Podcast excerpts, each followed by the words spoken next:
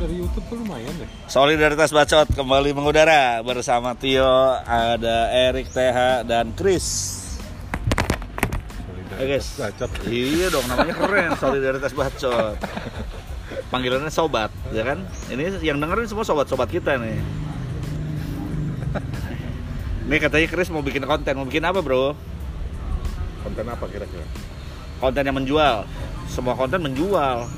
Menjual ide, menjual gagasan. Masalahnya yang beli ada nggak gitu? Nah, nggak tahu lu punya gagasan apa?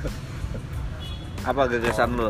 konten apa ya nggak harus Iya, eh Nah, judul ini- konten ini kita kreator. Belajar, belajar bikin konten ini. Nah, ini Makanya belajar lu harus bisa mengutarakan Iya, kira-kira ide lu apa? iya. Lu kontennya konten apa? Otomotif atau kuliner atau art?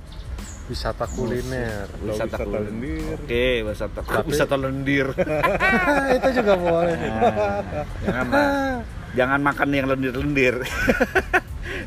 Kulinernya yang berkuah aja basi, soto. eh, biasanya udah basi kalau lendir. otomotif campur wisata kuliner Nah, Ya, itu Oke. sama kayak gue dulu. Ka- yang mau bikin di YouTube itu kan udah jalan tuh berapa persen motoran, motoran, motret, makan. oke. 3M jadinya ya. Iya 3M. 3M, motoran, Motret, makan. motret, makan. Yang dipotret apa? Motorannya dan makannya. Iya tergantung gue misalnya motoran ke mana ada ada eh, tempat bagus gue foto Oke. atau gue lagi makan makanannya ternyata enak Ah. itu makanannya gue foto gitu Iya. Kalau gue biasanya motret itu lebih apa ya lebih lama daripada makan. Jadi gue biasanya piring udah kosong tiba-tiba gue sadar aduh iya ya harusnya gue foto tadi. Kalau cewek-cewek gitu kan biasanya sebelum ya, sebelum makan dia iya, foto ingat dulu. Sebelum berdoa malah dia nggak berdoa malah. Yang penting foto dulu makanan ya gitu. Jadi eh, maunya bikin apa gitu kan. Kalau gue sih nggak nggak terlalu tertarik motret makanan dalam arti yang gue makan ya. Jadinya gue menikmati makan. Gue makan itu menurut gue adalah sesuatu yang sakral bos. Gue inget ya waktu kecil nih SD kali ada seorang tante-tante gitu ya temennya nyokap orang gereja datang. Eh Tio gini gini. Oh, gue digangguin tuh. Ngamuk gue. Ngamuk gue lagi makan soalnya. Gangguin aja. Akhirnya besok dia datang dengan membawa sekantong permen tanda mereka dia mau berdamai sama Eh, gue. eh. ya gue sih gue terima aja ya. Tapi akhirnya dia tahu dan gue sadar bahwa makan itu adalah sesuatu yang sakral. Jadi buat lu. buat gue jadi jadi jangan diganggu dah. Gitu. bahkan untuk sekarang aja motret makan bisa sih gitu ya. Tapi buat bukan apa? bu- bukan buat lu makan kan? Bukan. Kayak gue gue motret apa ya temen gue yang ikan bakar itu. Nah, ya abis itu walaupun abis itu gue makan juga ya tapi Iya. kan awalnya ya gue foto dulu lu datang untuk motret kan? Datang untuk motret. Iya datang bukan untuk makan toh. Kalau Dan gue bilang eh, ini wah misalnya ada sop ikan gitu ya. Dia bikin sop ikan ikannya nggak kelihatan. Ganjel deh ganjel apa di bawahnya? Ya walaupun habis itu gue makan ikannya rasanya berantakan tapi ya daripada mubazir gitu aja. Ya Akhirnya ganjel pakai mangkok dulu di bawahnya Iya, jadi sebetulnya nggak sebanyak itu gitu ya iya iya istilahnya. ya masa sop ikan ikannya difoto nggak kelihatan ya kan padahal ada gitu kan Namanya sop doang.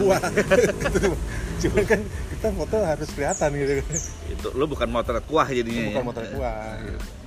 Ya memang kalau motret makanan itu perlu di ituin sih ditonjolin apa yang mau lo foto gitu kan iya sehingga lo akalin bahkan kalau memang motret makanan beneran itu nggak dimakan gitu Oh. kan karena misalnya yang iya apa? bahannya beda. Bandeng bakar bandeng, bandeng asap tuh itu kan diulasnya pakai oli misalnya gitu gitu Iya, ya. biar kelihatan lebih menarik. Yes. Secara visual. Ah, ah. kan bukan yang penting enak gitu. Bukan. kelihatan enak. Kelihatan enak. Nah kayak gitu tuh kalau lu kecuali lu modelnya kayak Next Carlos dia nggak peduli. Itu bukan konten itu ya bukan konten foto makan bukan. Dia dia mukbang kan? mukbang. Iya jadi mukbang apaan sih dia itu makan di depan proses kamera. lu makannya bukan bukan makanannya yang penting lu makannya uh makannya enak nih sedep nih segala macam gitu dan itu uh, menyu- susah juga karena pe- sebagai penonton lo nggak bisa ngerasain makanannya kan gitu Ya. tapi Bisa lihat gimana ekspresi bisa lo. lihat ekspresi lo Hmm, kok jadi enak gitu kan Iya. Dan Next Carlos membuat itu jadi kelihatannya, uh, kayaknya enak banget makannya gitu ya. Dan tapi dia juga, fun juga. gua, dia emang fun dan uh, ini apa yang dia rekomendasiin emang enak Hmm. makanya dia bisa nambah. Berarti berarti dia udah nyobain dulu gitu kali ya. gua atau rasa atau dia bisa membohongi dirinya. Meskipun buat dia kayaknya so-so aja nih. banyak juga dia kayak dapat rekomendasi sih Rekomendasi yang benar jadinya ya. rekomendasi dan dia kalau banyak berarti kan kemungkinan besar itu makanan enak gitu Iya. Ya istilahnya eh, kalau rame oh, boleh juga nih Hmm. dicoba gitu kan. Siapa tahu dan biasanya memang kalau rame ya emang enak gitu kan. Kecuali dulu zaman-zamannya awal-awal pisang Kalimantan nih kan tadi. Ah. Pisang Pontianak dulu. Ah, ah. Di RC Veteran sini kan rame itu ngantri sampai diliput stasiun TV. Orang ngantri hujan-hujan. Nggak taunya itu temennya, saudaranya, siapanya, suruh ngantri. Jadi orang sambil lewat-lewat itu, ih apaan tuh rame gitu kan. Ya itu kan trik marketing ya, nggak salah juga sih. Silakan aja. kecuali lu nggak mau mematokin oh, setiap konten gua harus ada makanan Mm-mm. atau seti- eh, setiap konten gua harus ada otomotif baru atau misalnya ya satu otomotif satu ini Gantian. gantian atau kalau ke gua ya gua touring jalan tapi kan kalau nggak motret makan gitu Ya, ya eh, topiknya itu tetap 3M itu ya. 3M. Bapak sih apa aja, kayak gue podcast ini solidaritas bacot juga kan macem-macem Ada isinya, ada nggak ya yang beneran serius ya? Gue nggak tahu dah, nggak ingat gue Tapi berarti nggak ada tuh kayaknya Nggak kalau ada serius. Serius aja lu nggak inget iya bener juga sih. Tapi misalnya gue ngebahas trending topik apa sih yang lagi lagi rame nih sekarang nih. Hmm. Gue buka Twitter. Oh ternyata ada pembahasan mengenai ini gitu kan. Misalnya tentang kasus Sambu misalnya nih lagi rame. Tapi yang menarik adalah kalau di trending Twitter eh, trending topiknya Twitter apa pun yang lagi rame di top 20 lah gitu ya top 10 top 20 mesti ada yang sama atau mirip yaitu sange Soalnya sange Oh, ya ya ya ya ya ya ya ya. ya. sange sange pengen Nah, ya. itu ha-ha.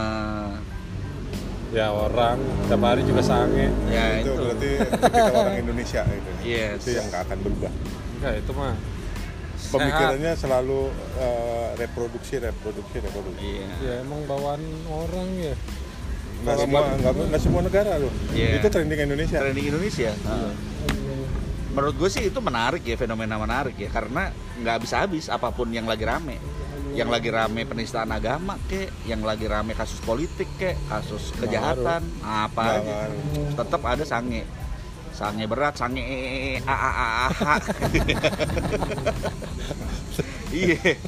Terus cari aja di twitter kalau itu gua nggak tahu kalau di apa Instagram kayak apa ya. Gue bukan warga Instagram eh, apa namanya yang yang aktif gitu ya. Karena kan Instagram lebih banyak visual ya. Meskipun sekarang mungkin lebih banyak video gitu kan. Kalau Twitter kan tetap tetap lebih banyak tulisan.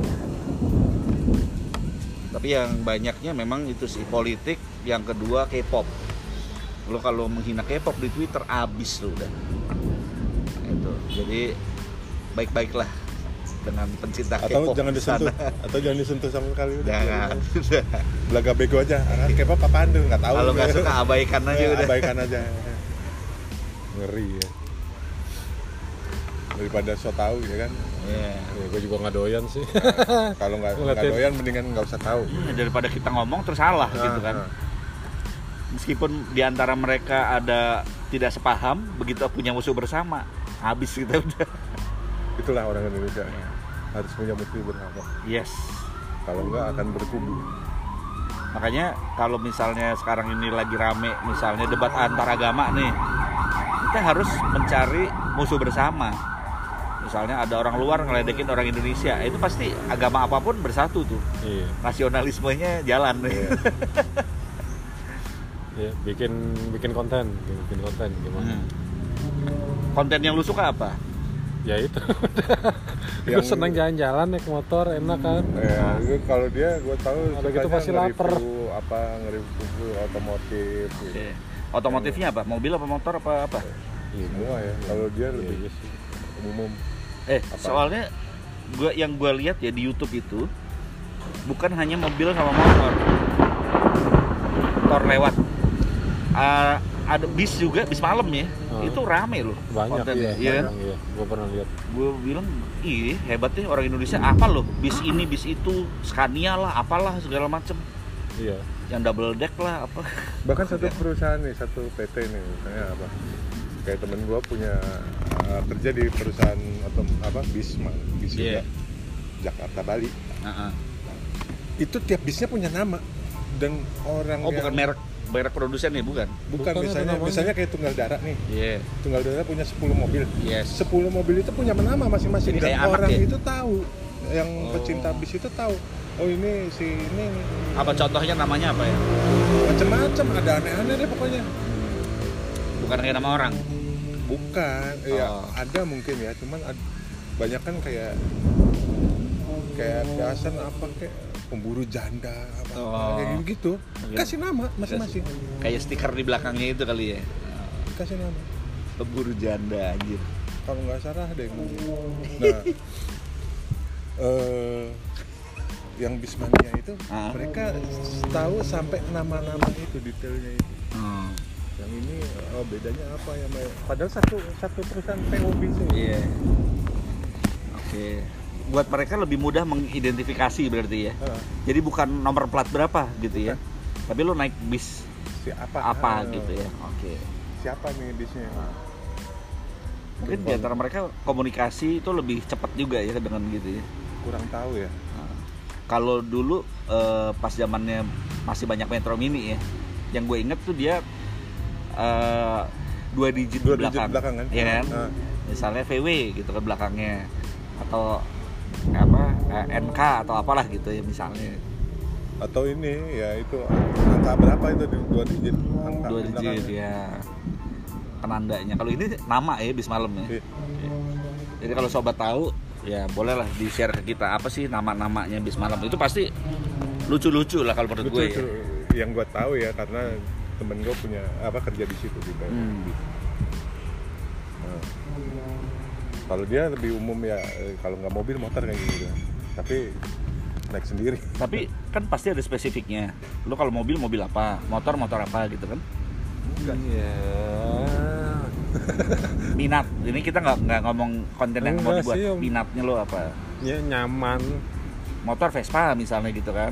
ya enggak kalau mau ya iya harus. sih ada spesifik sih sama lu lebih eh, ya kayak review motor lu naikin gitu kan lu jalanin kan bukan yang model lu berhenti di mana lu ngomongin di motor sejarahnya gimana gitu kan enggak kan ya se- sebenarnya sih semua motor mah sama mesin sama semuanya cuman kan ada motor sport ada motor perkotaan ada motor touring Iya. gitu.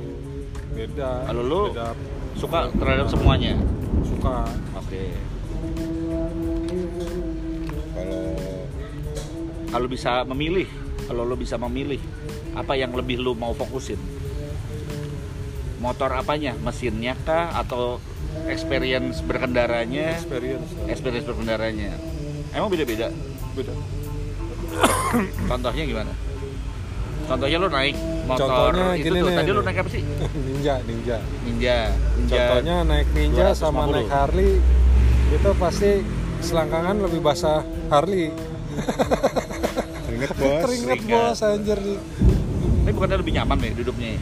Eh, ya duduk Ya, nyaman. Kalau mesinnya kalau mati mesinnya mah nyaman. Kalau matiin Iya, enak. joknya gede. Oke. jadi experience berkendaranya ya? Iya. Cuman ya experience berkendara kan ada juga kayak eh, stylenya kan wah lu naik ini kayaknya bahagia gitu kan bahagia lu bahagia bahagia aja dompet berisi ya bahagia bos iya ya enggak kalau misalnya lagi minjem atau lagi apa gitu kan lu Oh. bisa naikin satu kendaraan yang yang apa ya yang terkenal gitu Iya. kan Ada nggak lu yang lu cita-cita lu mau naikin nih?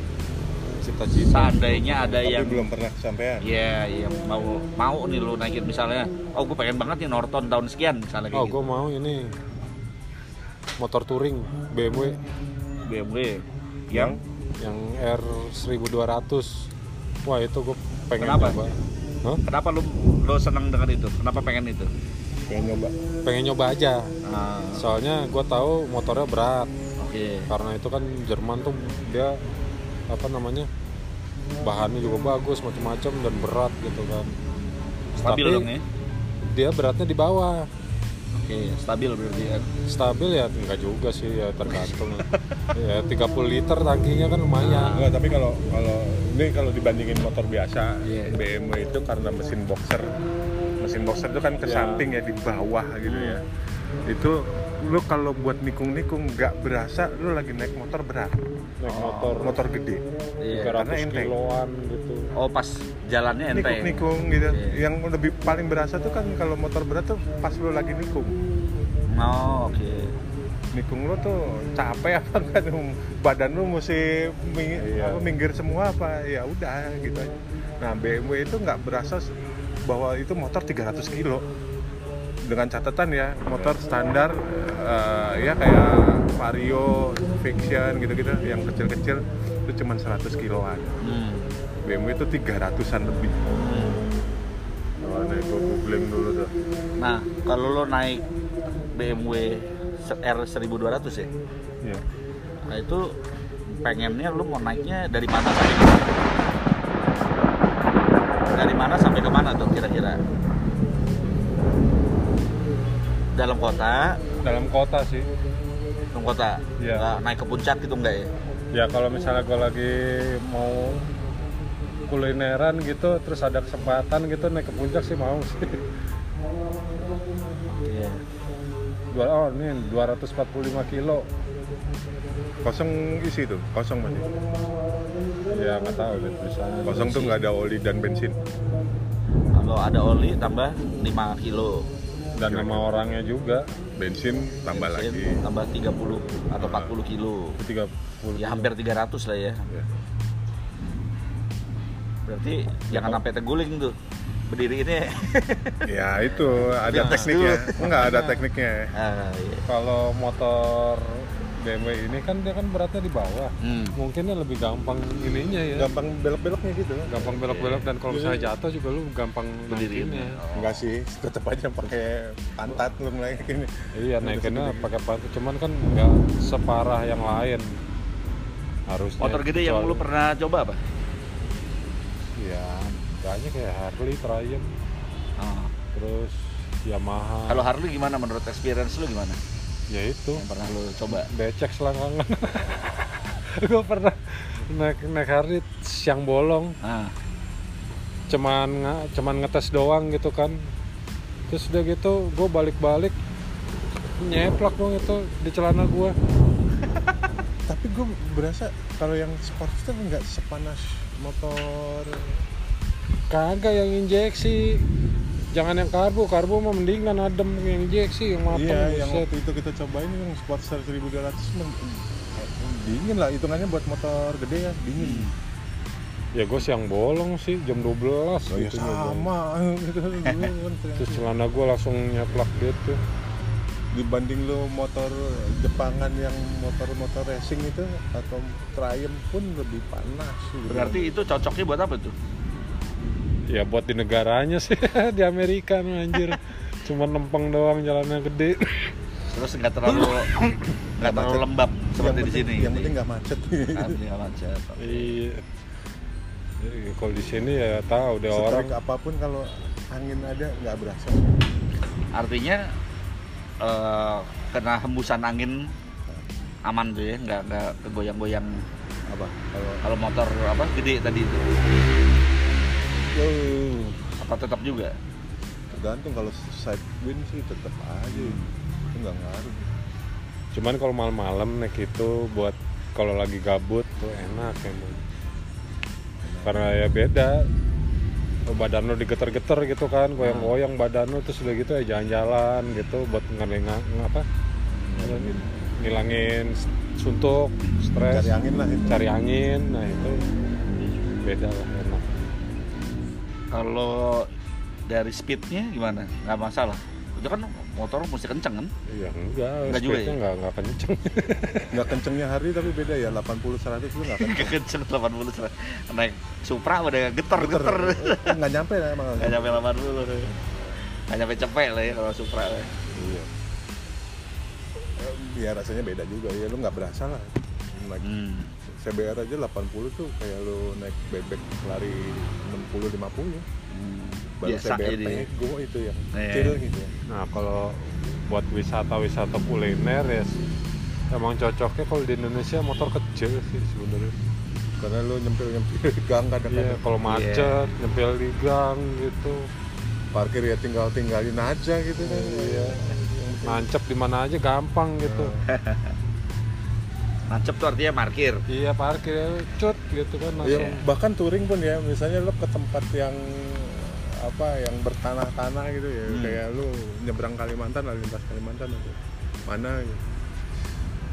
untuk Indonesia emang cocok maksimum ya kita sih ngerasa 250 cc aja ya Nggak bisa gede-gede malah ya. Nggak bisa Kan gue pernah lihat tuh di YouTube itu kan yang Bukan nggak bisa ya? kecil Bukan malah nggak lebih jalan gitu kan. Iya, iya, lu sekarang anak-anak lagi pada sok-sok ngetrail enduro yang di gunung-gunung mana gitu kan. Iya.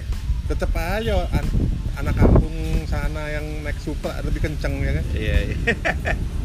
ya beda itu kan ya dia udah kebiasa medannya cuman kalau sebenarnya sih kalau Dibilang touring- nyaman enggak, emang pasti lebih nggak nyaman naik Supra gitu kan. Cuman karena enteng udah gitu lu nancep nih di tanah cek. Ya lu tinggal Angkat berdiri dikit. aja lo angkat sendiri. Iya. Kalau 300 kilo, waduh, Nggak bisa. nggak bisa. nancep di tanah minta tolong lu. Supra belum nancep, dia udah nancep duluan ya karena Iya, berat. ya, karena berat. Ya tanah kita emang lebih lembut lah Jadi- di Jadi motor-motor kecil banyak di Indonesia itu udah bener ya. sebenarnya udah bener sih. Karena di perkotaan nyempil-nyempil dan di jalan becek gampang ngangkatnya. Dan emang karena populasi kita kan gede eh, banyak banget ya. Dan bukan untuk perjalanan jauh kan. Bukan. Kalau Ya bisa, cuman ya Iya. nggak enak deh gitu kan. kalau udah 100 kalau- 200 kilo ya. apa nih Nah, kalau motor yang kecil-kecil itu kan mungkin bukan buat perjalanan jauh, motor kota gitu loh. Jalan 20 30 kilo, berarti jalan lagi. Ya lu ke Bandung aja naik motor kecil capek ya. sebenarnya motor gede tuh nggak nggak masalah Hmm. Yang masalah? Yang masalah ya kalau macet doang sih gitu. Dan jelas kalau lobang-lobang ya enakan naik motor gede. Suspensinya jauh lah. iya Kalau bensin gimana moge? ya kalau beli moge Mesti. mah bi- nggak pusing mikirin bensin, bensin gitu. Masa pakai pertalite ya? iya ya ada sih yang begitu Ada ya? Ada Iya. banyak kan eh ada Tapi bisa beli itu masa nggak bisa beli bensinnya gitu? ya kan? harusnya sih kalau sayang mesinnya mah. Ya hitungin Ya, hitung motor- lu punya motor gede nih ya. Lu paling gede berapa sih? Rata-rata standar 1000 1200 cc dia ya. Ah, itu masih sekelas mo- mobil LCGC gitu. Hmm. dan beratnya jauh di bawah LCGC maksudnya dengan lu eh, sedikit buka gas juga udah lari gitu. Iya. Nah, sebenarnya tuh kan kalau beli bensin kan tergantung oktan apa kompresi mesin. Kalau oktannya makin tinggi itu berarti kok untuk mesin yang kompresinya tinggi gitu kan. Tapi beberapa motor besar kan kompresinya kan belum tentu tinggi. Ya gitu. Ya Harley apalagi Kayak- yang tua-tua itu. yang tua-tua Harley kan gitu kan kompresinya masih rendah gitu kan. Masih Beberapa. bisa makan premium lah. Hmm. Dikasih pertalite juga bisa sebenarnya cuman ya stigma orang sini aja gitu kan ya motor ratusan juta isinya pertalite ya dia nggak tahu aja kompresi mesinnya berapa ya kan Jadi bukan karena harganya motor gitu ya? Eh, iya ya kecuali lu, lu naik motor-motor sport udah pasti Nah, iya. ya.